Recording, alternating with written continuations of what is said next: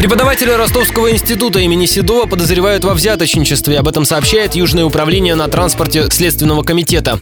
Как рассказал радио Ростова представитель ведомства Андрей Бойко, преподавателя задержали в одной из аудиторий, когда он брал деньги со студентов. 14 ноября 2016 года преподаватель института водного транспорта в лекционной аудитории корпуса института по переулку Театральному получил взятку в размере 2000 рублей от каждого из семи студентов учебного заведения. Общую сумму около 14 тысяч рублей. Деньги были получены за внесение заведомо ложных сведений в официальные документы, коими являются зачетная книжка, аттестационная ведомость. Добавлю, в марте этого года виновным в получении взятки признали преподавателя Ростовского госуниверситета путей сообщения. Он брал деньги за сдачу зачета.